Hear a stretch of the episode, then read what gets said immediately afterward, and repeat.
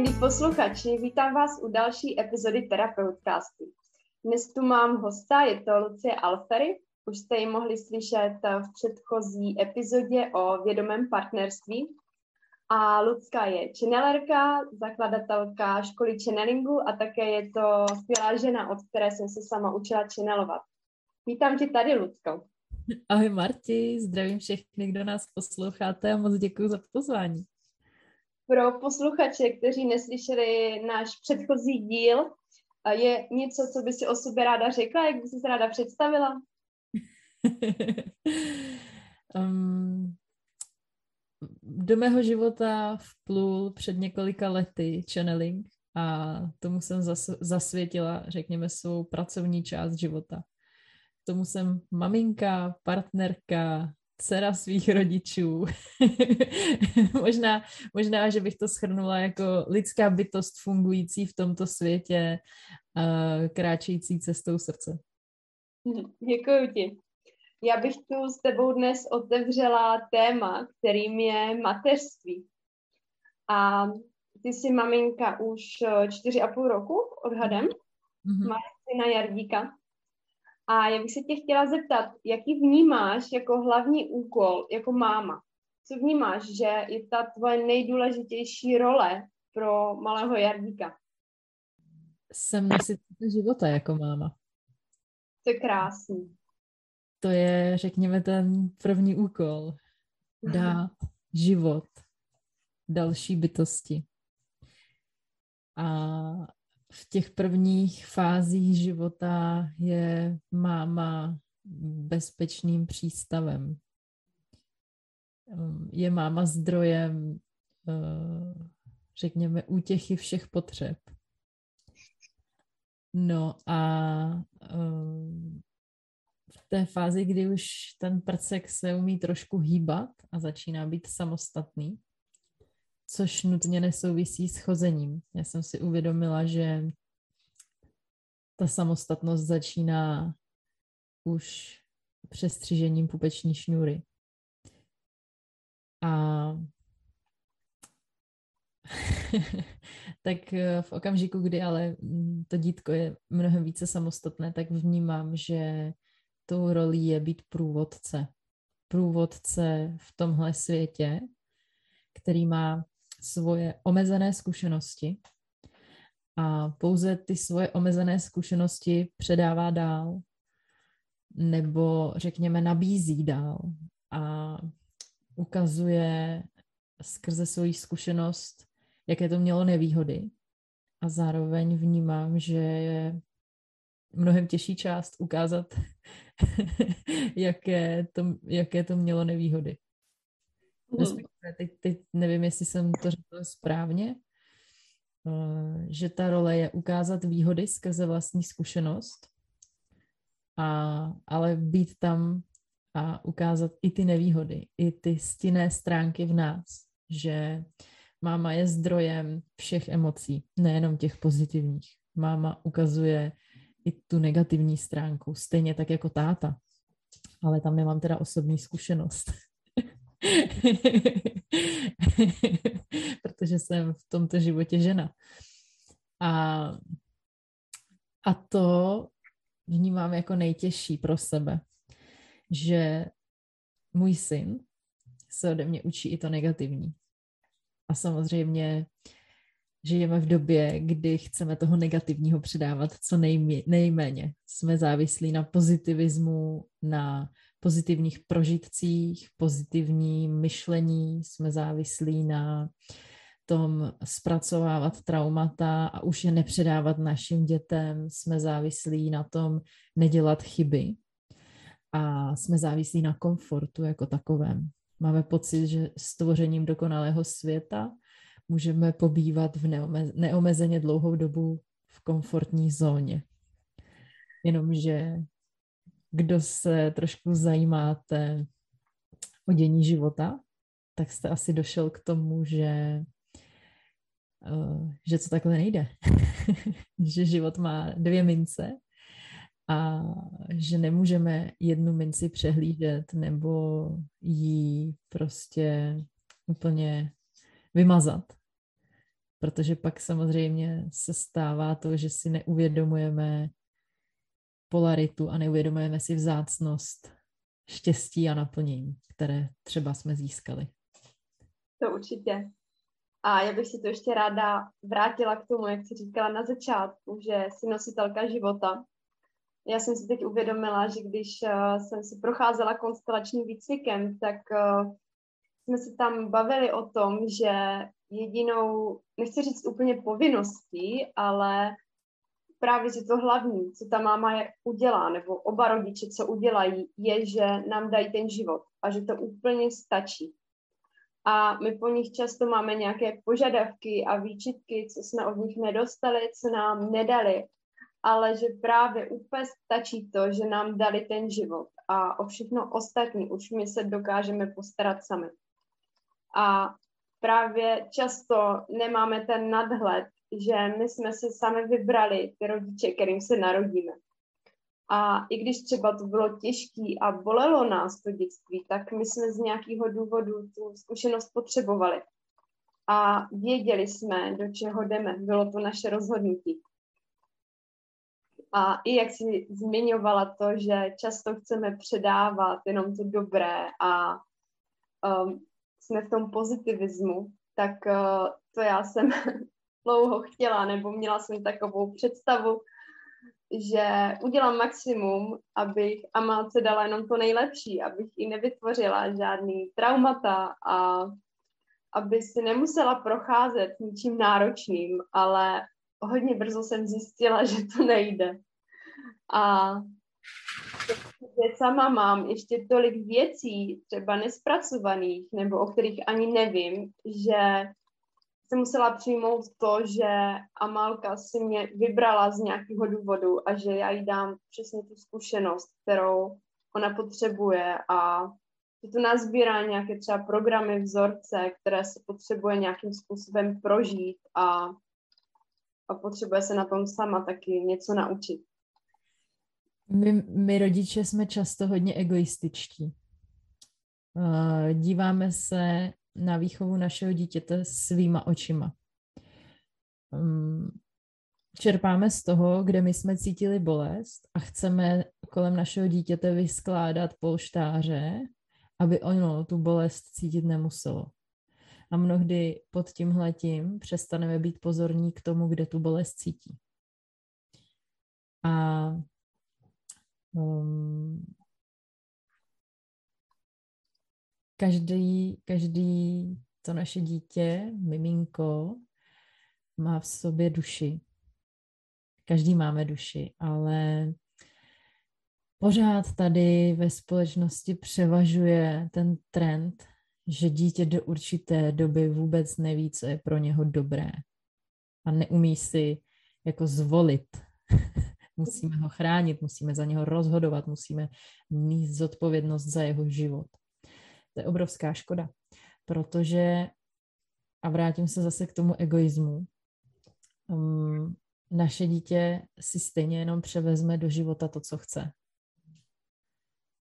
Když půjdu do extrému, pokud budu rodič tyran a moje dítě na úrovni duše vůbec nerezonuje s tyranií, tak ho de facto, řekněme, můžu tyranizovat, jak chci, ale nemusí se to na něm podepsat, jo, ale teď samozřejmě, to je extrém a ta pravděpodobnost, že by se tohle stalo, je jako mizivá, jo, zase z nějaké jako všeobecné zkušenosti, ale um, duše je tak silná, že uh-huh.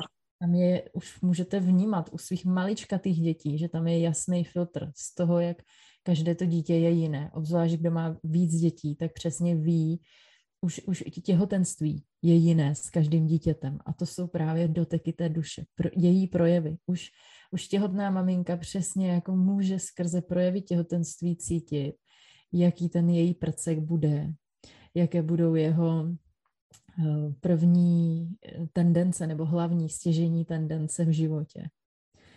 A to samé průběh porodu. Taky přesně tam ta maminka pociťuje a prožívá skrze ten porod už tu esenci miminka a hlavní nějaký směr duchovní podstaty, kterým se vydá.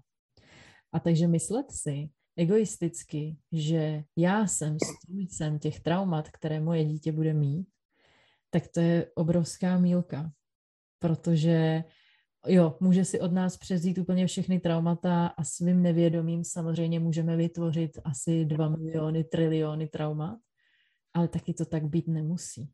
To je obrovská svoboda vědomého partnerství, respektovat životní cestu toho prcka už úplně od malička. Podat se tomu. Příklad, jo. Uh, můj sen bylo mít domácí vědomý porod. Um, pokud tohle uslyší teďka moje rodina, tak jistá část mé rodiny se asi zděsí. o, mých, o takových mých záměrech třeba neměli ani tušení. Zkrátka, můj vnitřní sen, jo? Že porodím miminko doma, do vany, plné bylinek, bude to všechno voňavé, já zažiju orgasmický porod a prostě uh, klouzne mi miminko do náručí, zasvětová svíček, meditační hudby, aromadifuzér tam samozřejmě bude, jo a uh, prostě partner mě odvede jenom vedle do ložnice si odpočívat a budeme jako jenom takhle doma. Ideálka. Takhle jsem si to jako vysnila a samozřejmě jsem podnikala kroky k tomu, aby to tak mohlo být a aby to bylo co nejvíce bezpečné a tak dále. Tady chci podotknout, že třeba i zrovna v tomhle já jsem měla úplně bezproblémové těhotenství průběh a tak dále, takže, takže jsem si jako na to i věřila vlastně, jo. No a realita byla jiná, nakonec jsme dojeli do porodnice, jo. A, a porod byl i tak, i tak jako vlastně vědomý, řekněme hezký, ale prostě museli jsme do té porodnice dojít a pro mě vlastně zdát se v ten jeden okamžik, vzdát se ty svý touhy po tom porodu doma a respektovat cestu toho prcka, že on se z nějakého důvodu rozhodl v té porodnici být, protože ten porod prostě doma nepostupoval a jakmile jsme se rozhodli jet do porodnice, tak se to najednou jako rozjelo, že to chvíli vypadalo, že možná ani nedojedeme. A představ si, že asi až čtvrt roku po porodu jsem zjistila od partnerovy maminky, že ona se narodila ve stejné porodnici. Aha. Jaká je pravděpodobnost, že si vybereš stejnou porodnici, kde se narodila tvoje tchyně? Jo, a to je, to je cesta té duše. Jo, to je cesta toho miminka, že ona už, jakoby on už nějakým způsobem věděl, že tam je záznam toho rodu a chtěl vklouznout do tohohle světa někde, kde to pro něho bude jednoduché a ne kde si ta máma vymyslela. Mm-hmm. A to je umění vědomého mateřství. Respektovat to i přesto, že se mi to nelíbí. A těch věcí, které se mi nelíbí, postupem věku přibývá, protože zájem těch dětí se neustále rozšiřuje a bude rozšiřovat. jinak, než si plánujeme ale já si myslím, že teď si úplně spousty maminkám odlehčila tím, že právě jak jsi zmiňovala, že každá duše má svoji cestu a vybere si to, co je pro ní důležité a že my nejsme zdrojem všech traumat nebo bolestí, že vlastně skutečně to je tak, jak ona si to potřebuje prožít, tak to věřím, že je hodně osvobozující tady o tomto vědět a mít to v tom povědomí. Jo, a týká se to i těch negativních věcí. Jo. Týká se to prostě i toho, když se naše dítě rozhodne experimentovat s drogama třeba. A to jsou zážitky, které je sakra těžký jako respektovat. A je sakra těžký si říct, ne, neudělala jsem chybu. Protože tam samozřejmě je člověk konfrontovaný i se svým okolí, že jo, který na tohle bude pohlížet jako na obrovskou chybu těch rodičů. Jo. A zároveň, jasně, můžou tam být některé chyby, které k tomu vedly, které mohou být třeba zjistitelné, no ale taky zároveň vůbec nemusí. Taky to mohli, tohle se děje i milujícím rodičům. Jo, mhm. prostě když se na úrovni duchovní podstaty naše dítě pro něco rozhodne, tak z 99,9% to nezlomíme. A můžeme to vidět na sebe, eh, na sobě. Taky jsme se v mnohých věcích nedali zlomit. Kolikrát jste vy rebelovali proti rodičům? Kolikrát, kolik malých jako úskoků jste od rodičů měli nebo úniků jenom proto, že je, teď konečně můžu být sám sebou. Nebo je, tohle dělám právě proto, že to moje rodiče štve. Abych si zachoval nebo zachovala tu identitu. A taky by to v ten moment, jo, třeba zpětně se na to díváme s úsměvem, obzvlášť třeba na období puberty, že jako by jsme to asi už teďka nedělali takhle, že jo, a smějeme se třeba mnohdy sobě. Ale v té době na úrovni prožitku vzpomeňme si na sebe, jak jsme být jako ne, uh, nesmrtelní, nezlomní, jak jsme chtěli být těmi rebeli a ukázat prostě tomu světu svoji identitu. A naše děti je dělají jenom to samé. A není to chyba jejich, není to chyba naše. Je to období, kterým procházíme a které se bude vyvíjet zase v něco dalšího. Hmm, tady je určitě taky potřeba mít velký nadhled, mít právě se na to dívat třeba i z pohledu té duše a nemít tam tu potřebu ty děti někam naškatulkovat nebo naškatulkovat právě do nějakého své, do nějaké své představy, jak by to mělo být, ale dát jim tu svobodu a tu volnost. To určitě je taky velká lekce. No, když se bavíme ještě i o zodpovědnosti a o vědomém přístupu, tak eh, jedna věc je říct si dobře, moje dítě má nějakou cestu, kterou, kterou si sem přišlo odžít a já jako rodič jsem určitým způsobem takový zprostředkovatel. Ale na druhou stranu nesmíme spadnout do toho, že si řekneme tohle a přestaneme ty věci řešit a uzamkneme v sobě emoce, které třeba ohledně toho máme. Je důležité vědět, že je v pořádku, pokud nás jako rodiče něco trápí. Rodičovství je jedna z mnohých rolí, které vlastně hrajeme, které, kterých jsme vědomně či nevědomně součástí a že je v pořádku prostě mm, prožívat to způsobem, jakým to aktuálně prožíváme. Jo? A zase um, ten vědomý přístup je skrze pozorování sebe sama. Tak jak jsme se minule bavili o partnerství, že skrze sebe můžu pak nějakým způsobem naplňovat partnerství, tak, tak s rodičovstvím je to úplně stejně. A tady ještě možná o mnoho víc narazíme na nějaké eh, na, na rodové zvyklosti a, na, a jsme mnohem víc ovlivnitelní svým okolím, protože my chceme to dítě vychovat správně. A v roli rodiče jsme, pokud eh, se nedíváme do sebe a hledáme odpovědi venku, tak jsme strašně náchylní tomu, že se jako snadno naštylujeme do nějaké pozice, ve které nám vůbec není dobře. Ale v dobré víře, že to je to správné, že dojdu k tomu správnému výsledku a zvládnu jakoby vychovat to dítě, uh, tak vlastně se naš, napasujeme sami sebe, svoje dítě i celou rodinu do něčeho, v čem nikomu není dobře, protože primárně nám třeba jako mámám v tom není dobře. A tohle je jako největší dar, když jsme ochotné to pustit všechno a říct si, dobře, co role mámy znamená pro mě samotnou. Protože pro některé maminky to znamená, že vaří pro celou rodinu. A to je to, co je naplňuje, dělat to zázemí, teplo krbu a tak dále. A pro některé maminky to může znamenat úplně něco jiného. A zase je důležitý opustit všechny koncepty, jak to mají moje kamarádky, podívat se na to, jak to měla moje mamka, moje babička a vybrat si od mamky a od babičky to, co se mnou souladí a to, co není v souladu, tak tam se nemusím šroubovat a šponovat a být v napětí, že nejsem tak dobrá jako moje máma, která zvládala mít prostě uklizeno, navařeno, napečíno a všechno doma v rychtiku.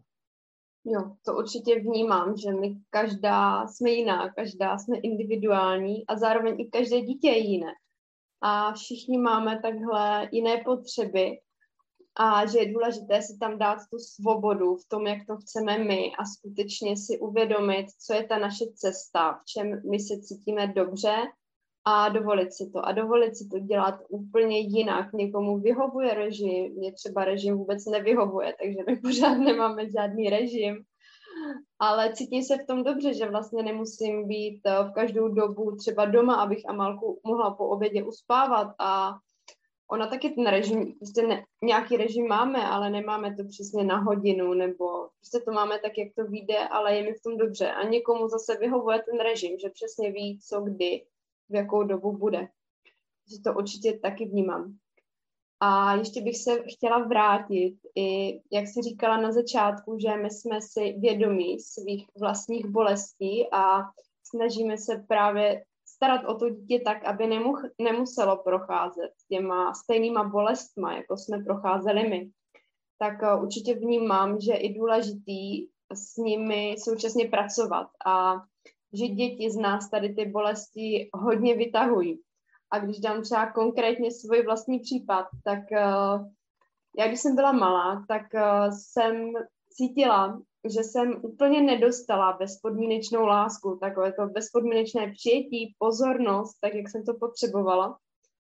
A proto pro mě bylo hodně těžký dát Amálku na hlídání. Během toho prvního půl roku já jsem s ní byla opravdu, bych řekla, skoro pořád a přestože jsem s ní byla třeba 22 hodin denně nebo 22 a půl a měla se mi dát na hodinu třeba manželovi, abych udělala nějakou terapii, tak jsem z toho vždycky měla výčitky a takový pocit viny, že nejsem dobrá máma, protože ji teďka dávám někomu, i když to byla třeba babička. A pro Amálku to bylo samozřejmě v pořádku, ale tím, že já jsem tam měla tu svoji bolest, kdy já jsem byla vnitřně nedosycená, tak potom jsem takhle neadekvátně reagovala a byla jsem v tom až moc přecitlivěla. A mně v tom nebylo dobře.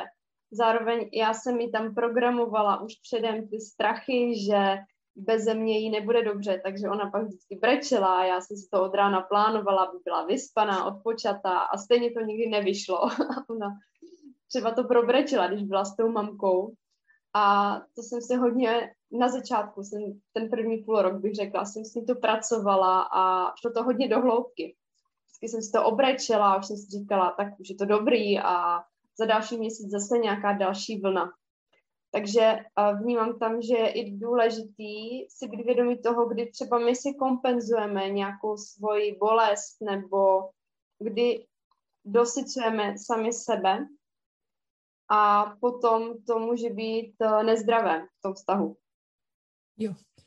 Právě když přistupujeme vědomě k sobě, k dítěti, tak to vždycky poznáme, když je to nezdravé, protože ten prcek nám to zrcadlí hned začne být, eh, začne dělat něco, čeho my si všimneme.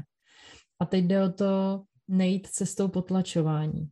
U dětí do pěti, šesti let každý pláč, každý, každá nespokojenost má kořen v energii a v nastavení naší mysli.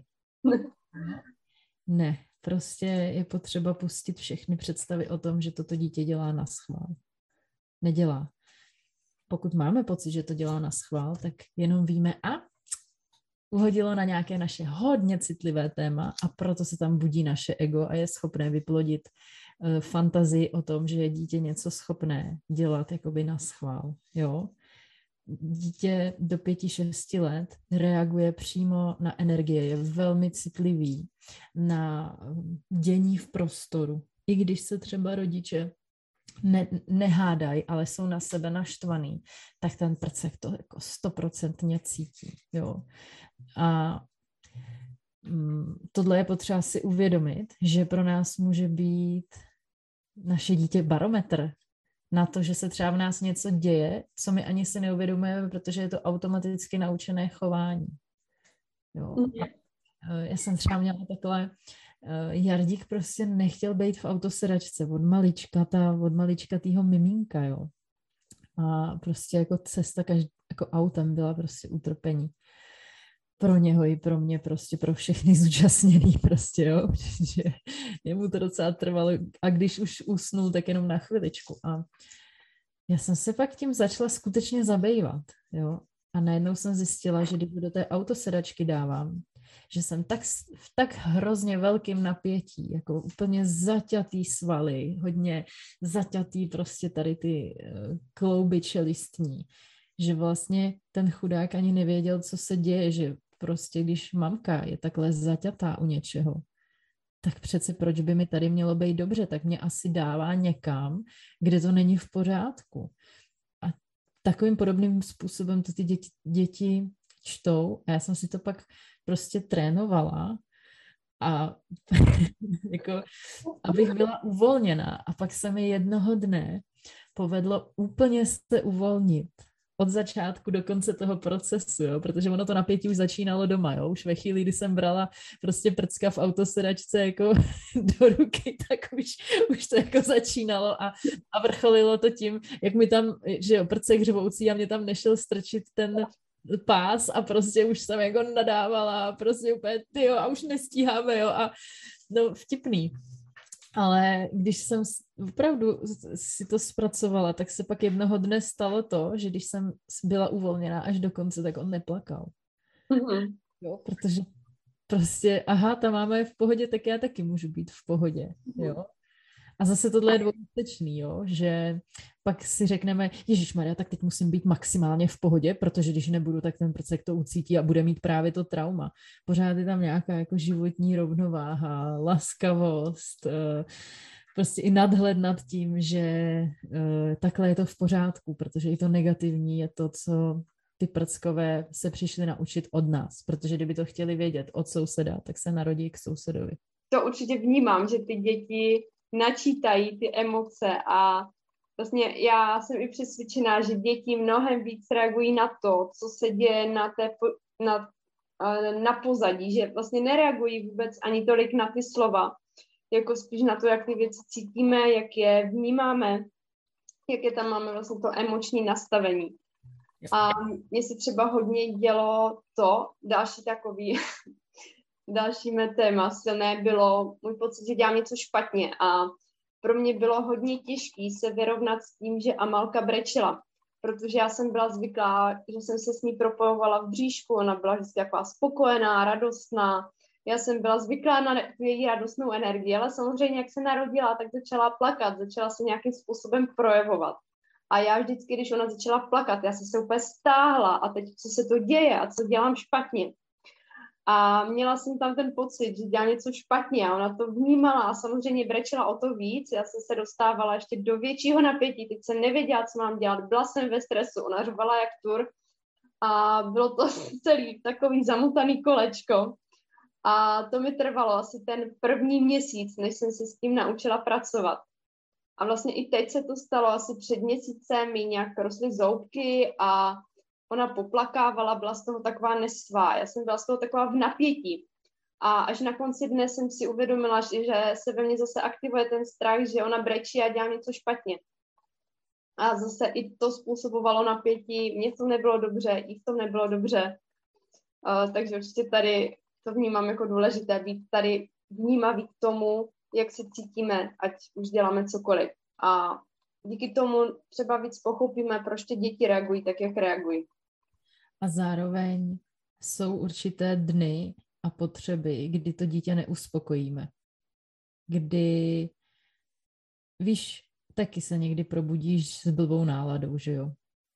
A třeba se to může s tebou vláčet celý den. Ty máš třeba, jsi podrážená, máš blbou náladu. A ty děti to mají taky tak. A to je právě moment, když my nabídeme přesvědčení, že děláme něco špatně, tak se začneme honit za spokojeností našeho dítěte ono je ještě víc nevrlý. A zase, jenom si to převeďme na sebe když ty budeš mít smutnou náladu nebo budeš naštvaná a teď za tebou bude chodit někdo, kdo tě má rád a bude ti říkat, Marti, donesu ti ještě tohle, dáš si, budeš už spokojená a ještě tohle a pojď a dám a půjdeme si tady spolu hrát a budeme tamhle to dělat. Tak když se na to jako naladíš, že třeba chceš být s tím smutkem sama, že chceš jediný, co chceš je mít klid a nereagovat na nic, a my za těma dětma takhle furt chodíme, něco jim nabízíme, ně, nějak je rozptilujeme a něco jim ukazujeme a chceme jim vykouzlit úsměv na tváři v moment, kdy to prostě nejde, protože mají jenom blbý den. Tak, tak to je fakt vtipný. A uh, hodně si v těchto momentech připomínám vlastně, jak bych se chovala třeba ke svýmu partnerovi nebo jak bych se chovala ke kamarádce. Protože když bych viděla, že kamarádka fakt je jako, jako na tom špatně a že asi to není o tom, že uh, nevím, že si deset minut popovídáme a že jí tím zvednu náladu, tak asi za ní nebudu chodit uh, domů nebo jí volat 20krát, abych to jako změnila. A to je mnohdy to, co my jako rodiče prostě reálně těm dětem děláme a jim už pak jako vlastně chudákům nezbývá nic jiného, než si udělat ten prostor jako enormním křikem, jo, aby no. teda ta máma fakt pochopila, jako když ještě třeba neumějí mluvit, že, že prostě fakt jenom chci ten prostor, nic jiného. A buď se mnou, uh, i v momentech, kdy jsem protivnej nebo protivná. A tohle to se mi tisíckrát osvědčilo, když třeba uh, jsem byla prostě nemocná, já, uh, Amprcek byl ještě malý, třeba mu bylo asi rok a půl. A já jsem ten den fakt měla jako náladu úplně pod psa. A, a on celý den byl se mnou. A byl celý den se mnou a byl úplně v pohodě. Jakože on byl v pohodě s mým stavem. On nechtěl se mnou nic dělat, tak jak to děláme my, že e, smutný dítě je rozbitý dítě. On tam celou dobu se mnou byl ve svý jako náladě sám, sám sebou. A to je to, co je potřeba, když, když ty děti prostě nemají den. Hele, buďme sami sebou, tak jim dejme prostor, uh, chviličku si jako vydechnout a prožít si i to negativní, protože právě pak to je jako častý dítě řve, dá mu rohlik, jo.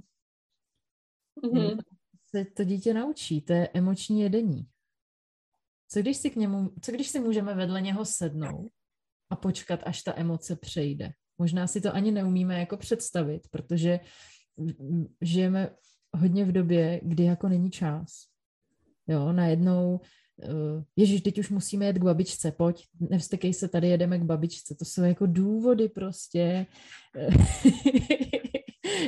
a sama, sama, sama se kolikrát přistihnu, jak to říkám, jo. A říkám si, ježiš, co už zase. A co když můžeme prostě jenom dát prostor tím malý bytosti, aby ta emoce měla svůj začátek, průběh a konec. Nezasahovali do toho nic, neslibovali, neříkali, že to je jinak. Prostě jenom akceptovali, že teď je potřeba se hněvat, protože mě to fakt naštvalo, že ta mamka mi nechce půjčit svůj telefon. To je přece v pořádku. A postupem času, jak ten prcek se vyvíjí, tak, tak mu vlastně ukázat ty principy duchovní, jo, nebo principy vědomého přístupu k emocím. Říct mu, hele, je v pořádku, že se vstekáš, ale zároveň máš třeba i víc možností, jak reagovat na tuhle situaci. Jo? Mm-hmm. Zároveň je v pořádku i jako rodič, když už řešíte prostě uh, 15. přes den a jste s tím prskem sami a víte, že do druhého dne budete, tak je v pořádku prostě projevit i svoje emoce, ale ne vůči němu, jako, hele, ty seš ten zdroj mýho naštvání. Ale já kolikrát prostě třeba zadupu, nebo praštím do něčeho pěstí, ale zase je tam to vědomí, že to nedělám proto, abych toho dítě umlčela, ale proto, abych ulevila sama sobě, protože už nemám kam bych to jako po těch 15 po 15. když už prostě se něco děje a musím reagovat, ta moje nervová soustava je napnutá jak struna, tak já třeba fakt bouchnu do zdi. A najednou ten prcek vidím, jak se třeba i směje. A říkám, Járo, já už jsem taky úplně naštvaná, jo? A prostě není to, o, není to o tom, že jsem to v něm chtěla potlačit, není to o tom, že na něho chci házet vinu, že on je zdrojem mý nepohody. Ne, to je moje nervová soustava, která má prostě uh, kapacitu 15 křiků. A je to v pohodě, že to tak je, i kdyby to bylo pět křiků, tak je to v pohodě, to každý máme jako individuální. Obdivuju maminky, který mají doma třeba pět dětí, jo. Prostě pro mě je úplně jako nepochopitelný, jak to zvládají, jako ten nápor. Ale mají tu kapacitu evidentně někde jinde než já, protože já těch pět dětí nemám a ani je neplánuju. To neznamená, že je nebudu mít, ale to je zase jako jiná kapitola. a uh, vyventilovat se taky. Ne, nebát se toho, ale ne vůči tomu prskovi a uh, nepotlačovat to v něm, jo. Akceptovat ho v lásce, ale to zase neznamená, že protože my pak, když to dítě se vsteká a něco třeba chce, tak mnohdy maminky vyměknou a třeba mu to dají. A, ano, a v ten moment, kdy vyměknu, tak uh, ho učím, hele, stekem si to vydoběš. Postupně. Mm-hmm. Musí několikrát opakovat, aby se, tohle, aby se tam tohle vzorec propojil. Ale ve chvíli, kdy řeknu, hele, fajn, já vím, že je to nepříjemný, že ti to teď nechci půjčit, mě by to taky štvalo. Mm-hmm. Ano, se dopozitne, kdy s tím nechci, kdy nechci s tím nic dělat, jenom vím, že to přejde, protože ono to přejde, každá extrémní emoce vlastně přejde, tak, ho, tak to dítě už vlastně učím nějakému, řekněme, prv, prvotním krůčkům k vědomému přístupu k emocím. Mm, to určitě dávám a má si ten prostor. I vnímám, že hodně důležitý dát těm dětem prostor se vystekat, nesnažit se nějak korigovat v tom, i protože pro mě bylo hodně těžké si dovolit projevit vztek nebo třeba i naštvání před partnerem nebo jenom sama před sebou. A vím, že ten vztek uh, chtěla nedělá vůbec hezký věci, takže to určitě bych chtěla tady zmínit, aby ty děti měly prostor se stekat, aby to nedusili v sobě. Ale zároveň vím, že je to zase moje téma, že pro mě je hodně těžký se dívat na to, že ona třeba brečí. Když to není úplně třeba nějaký stek, ale brečí z nějaké jako nespokojenosti, když někdy třeba ona naštěstí není to tak, že by nějak extrémně brečela, ona je takový spoko- naše Amalka je spokojený dítě, takže často brečí třeba protože je unavená nebo protože něco zakazujeme, ona je hodně taková silná povaha, je to let. A brnká mi to na nějakou moji strunu a souvisí to vlastně i s tím, že já nemůžu změnit to, co se jí v životě stane.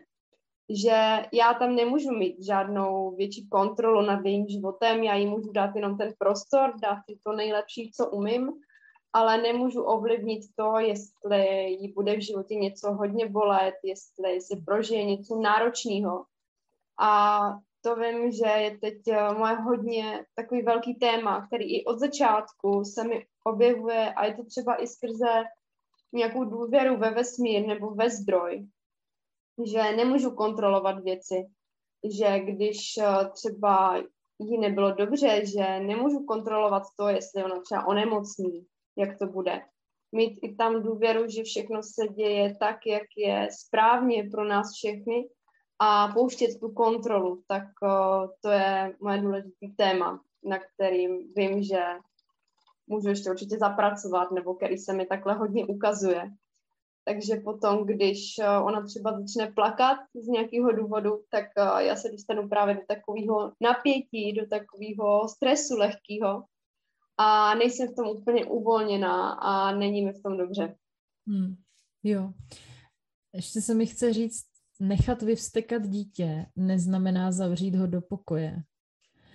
Uh, neznamená, respektive takhle, znamená to vy, poskytnout mu k tomu bezpečný prostor. Jo?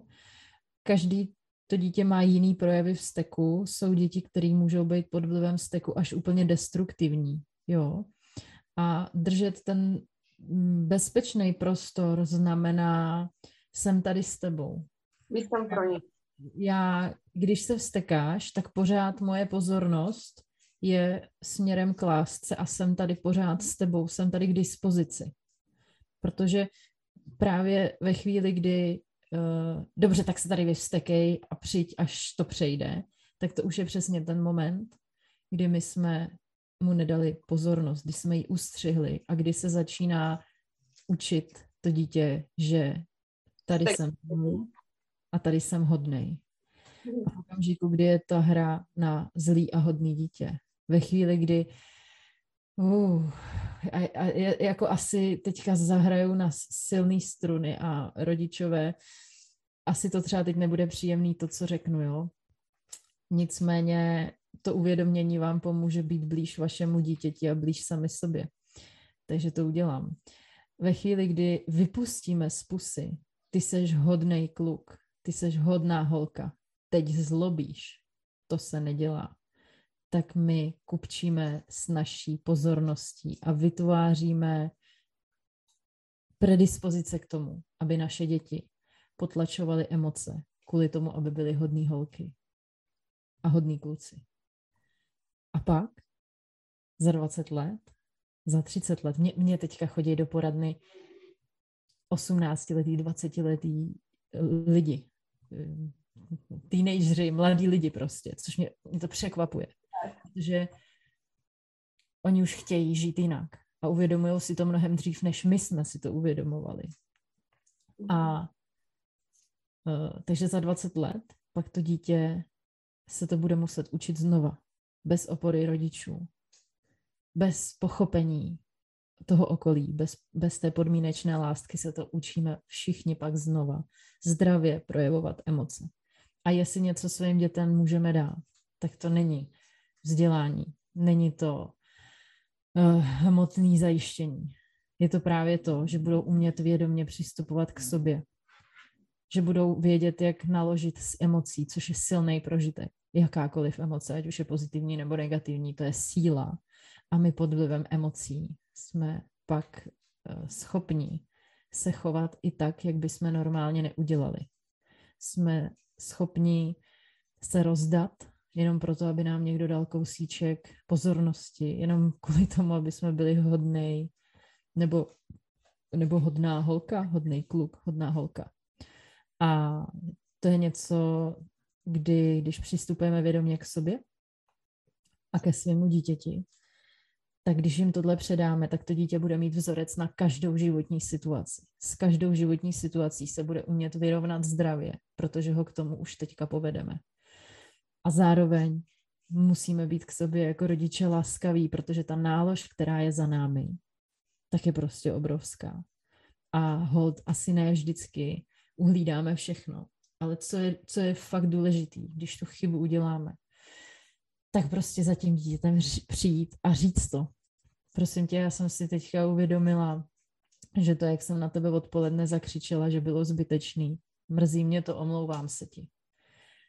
A mě, mě se až úplně jako hrnou slzy do očí, protože s tak velkým pochopením, se kterým jsem se setkala u svého syna, když jsem otevřela zpětně téma, jsem se nesetkala s nikým jiným. Jak oni jsou otevřený lásce, be, bezpodmínečný lásce, že maminko, to je v pořádku, že děláš chyby, jo, jako to je, to je, to bylo pro mě tak silný, že tam nemusí ty traumata potom být, protože si to řekneme, protože emoce clo mají s každým z nás, obzvlášť v této divoké době.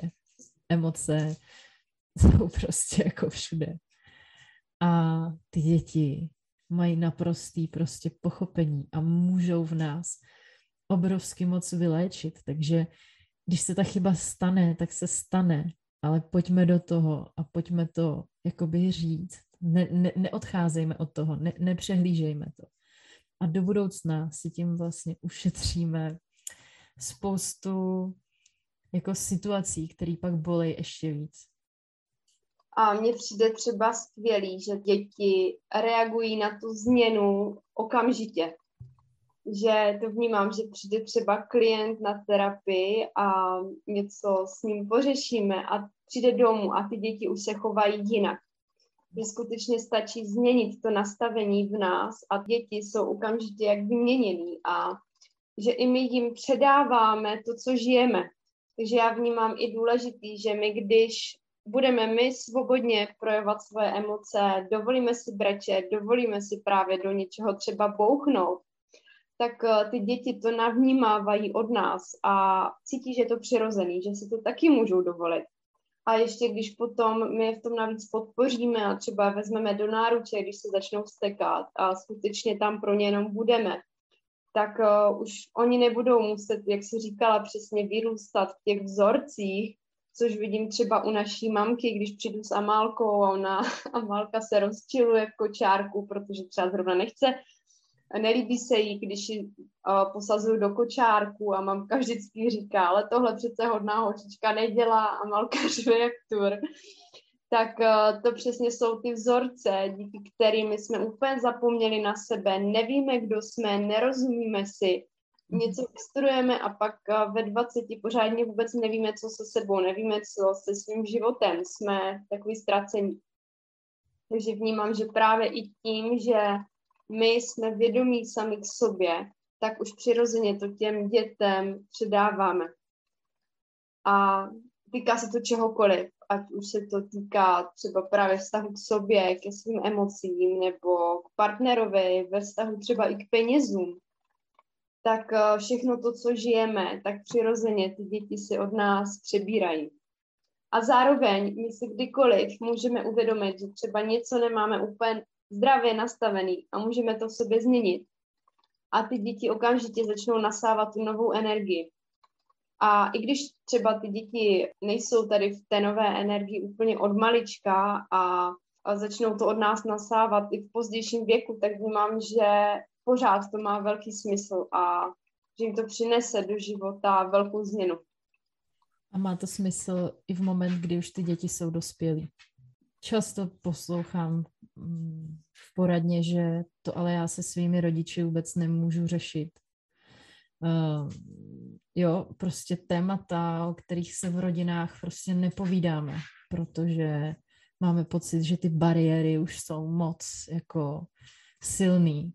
A proto bych chtěla říct, že to má smysl jako fakt v každém věku, bez ohledu prostě fakt, i kdyby to bylo prostě 50, 60 let. Jestliže něco vnitřně změníme, tak naše děti na to zareagují. Sice ano, čím menší dítě, tím rychleji na to reaguje, protože jak jsem říkala, jo, děti zhruba do těch 6-7 let mají naprosto jsou prostě na, napojený na duchovní podstatu a uh, to logické myšlení se teprve začíná jakoby rozvíjet, jo. A uh, tím pádem jako pro ně je nějak tak přirozený, když prožijou silnou emoci, vrátit se zpátky do klidu. Jo? Já jsem, já jsem ještě jako neviděla prcka, že by dlouhodobě zůstával v nějaký emoci. Prostě se rozčílí, projeví to a už je zase pak jako v pohodě a v klidu. Už se k tomu nějak jako nevrací, už to jako nějak jako neřeší dál. A my právě umíme jako dospěláci, že jo, pak už, jako, tak teď přišla emoce, tak se mi projevila, buď se mi projevila moc, nebo málo, nebo, nebo jo, prostě přemítáme, přemýšlíme, pak si něco ještě vyčítáme a uh, přemýšlíme nad tím, jak to měla ta druhá strana a tak dále. A už se tam odvíjí příběh v mysli, který už není relevantní, ale prodlužuje vlastně naše utrpení. Uměle prodlužuje i třeba jako pocit z té, z té emoce. Vytváří iluzi, protože ta emoce už se reálně neděje. Mm, ty emoce probíhají velmi rychle a my, my si pak jako prostě žijeme v iluzích, v emočních iluzích.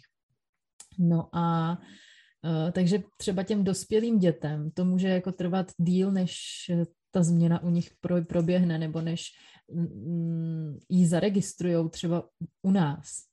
Ale ten mechanismus je pořád stejný. To si tady moc hezky vysvětlila. A už se pomaličku budeme blížit ke konci, protože já bych chtěla mít eh, ten podcast zhruba tak do hodiny. Aha. A ještě bych se chtěla tě zeptat, nebo možná tady zmínit takovou poslední věc, kterou vnímám jako velký dar života s dětmi a celkově mateřství. A to je to, že nás to učí hodně zpomalovat a neplánovat ty věci a víc, víc v tom plynutí, protože když se snažíme něco naplánovat, tak často to nefunguje. A celkově nás to vede víc k té ženské energii, která je právě víc o tom plynutí, napojení se na sebe.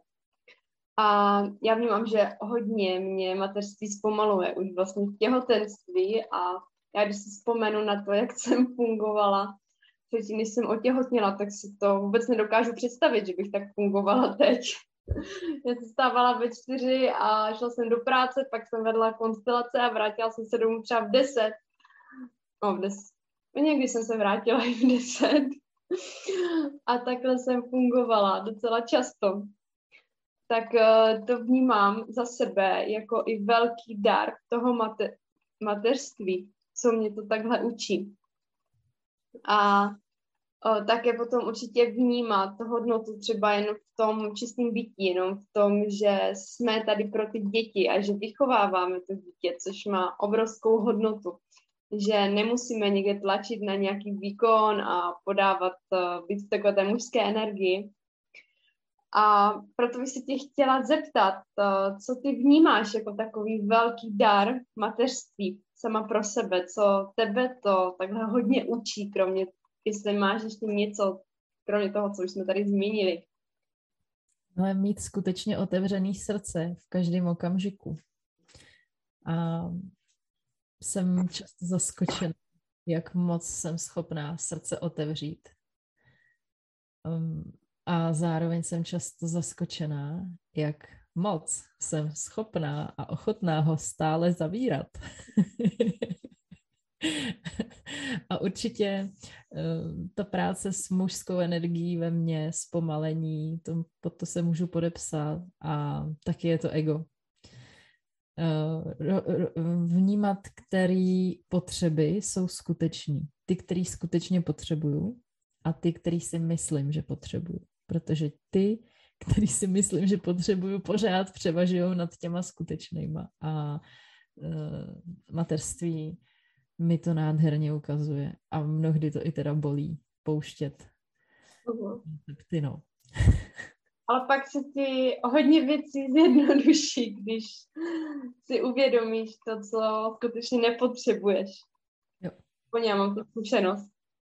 Uleví, zjednoduší a vždycky jsem za to moc ráda ve finále. Tak uh, já ti moc děkuju a jestli máš ještě něco, co by si chtěla zkázat posluchačům, nějakou třeba inspiraci, nějaký tip třeba pro budoucí maminky. Ze srdce moc děkuji, Marti, za krásné povídání. A hele, chtěla bych zkázat, že nic se nejí tak horké, jak se to uvaří.